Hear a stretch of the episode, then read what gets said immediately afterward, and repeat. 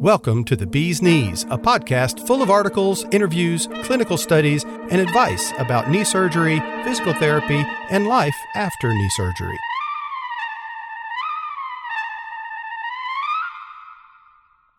Hi, and welcome to the Bee's Knees podcast. This is PJ Ewing, your host, and you're right at the beginning of a seven day, one week long kind of cool little thing.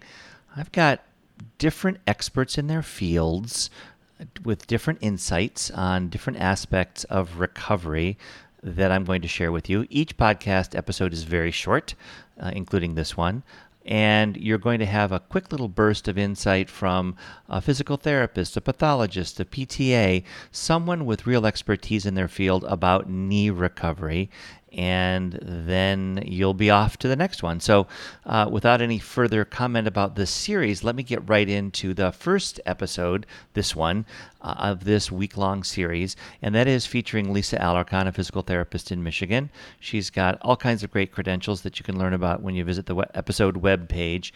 But in this case, she talks about scar tissue, the formation of scar tissue, some really great examples of how to think about scar tissue and what you can do to avoid it or deal with it if it seems to be becoming a problem. So, this is Lisa Alarcon describing fibrosis and scar tissue for you. Fibrosis is another way to look at scar tissue. It's, it's scar tissue plus. Okay, some of the scar tissue that we have, you can kind of think of like spider webs, right?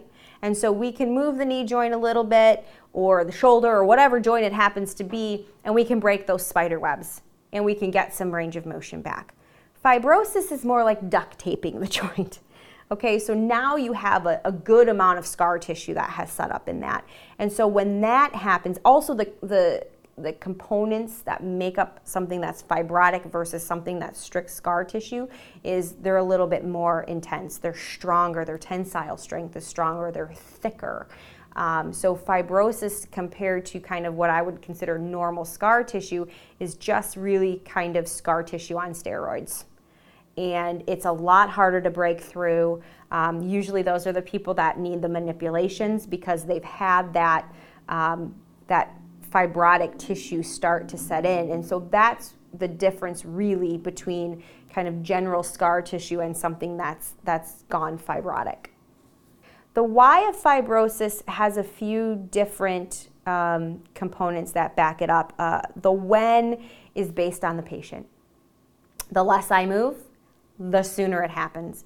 If genetically I'm prone to scarring, the sooner it happens, the bigger it happens.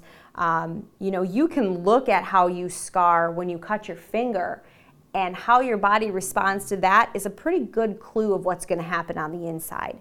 We've seen people that have those really big, bumpy, kind of gnarly looking scars. Um, those patients are more likely to have that same kind of body response on the inside. And so the, the when of the fibrosis uh, depends on genetics.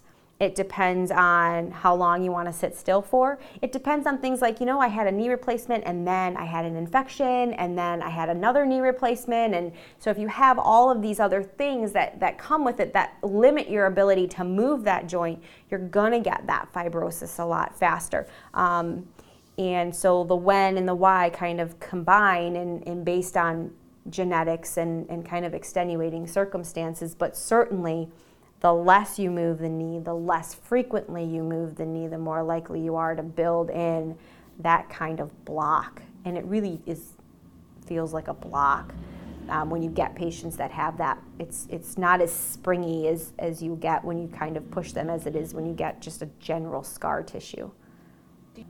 I think X10 helps prevent scar tissue in general right? If we can prevent general scar tissue, we certainly can prevent scar tissue on steroids when you talk about something like a fibrosis because you get in and you get moving early.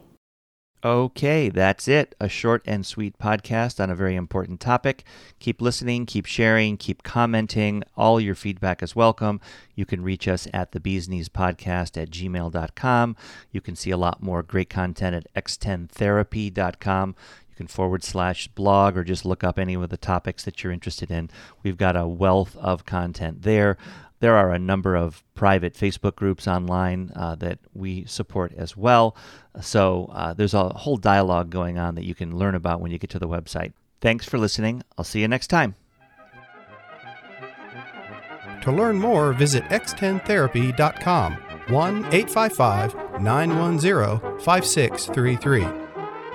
Just a reminder, it's a huge help if you subscribe to, rate, and review our podcast. It helps people find us.